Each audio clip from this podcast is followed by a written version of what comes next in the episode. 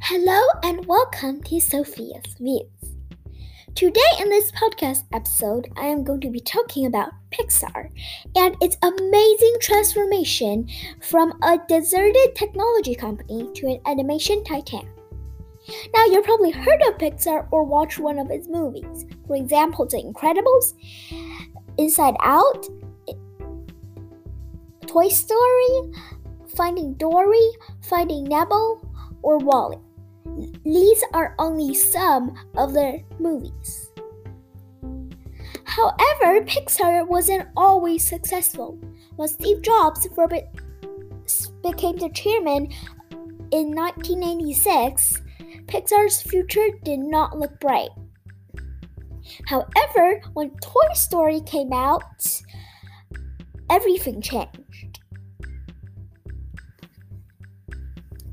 There are many factors on how Toy Story became very successful. When Toy Story 2 was first made, the production was not very good, and the movie was completely rewritten and made in eight months. If the people who made the movie were not honest about it, it would have made it would not have made a big hit. In fact, it might ruin the company. Another key factor which made Pixar very successful is the note session. The note session is when several in- key individuals, such as the director and head writer, sit down to watch the full movie.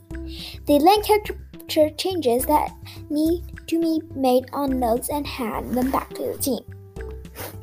That made Pixar movies much more enjoyable. Did you know that when someone is confused watching one of your movies, 99.99% of the time it's not because of what's happening in the scene? The problem usually lies earlier in the movies. Either the characters weren't developed well enough or pieces of the story weren't explained fully.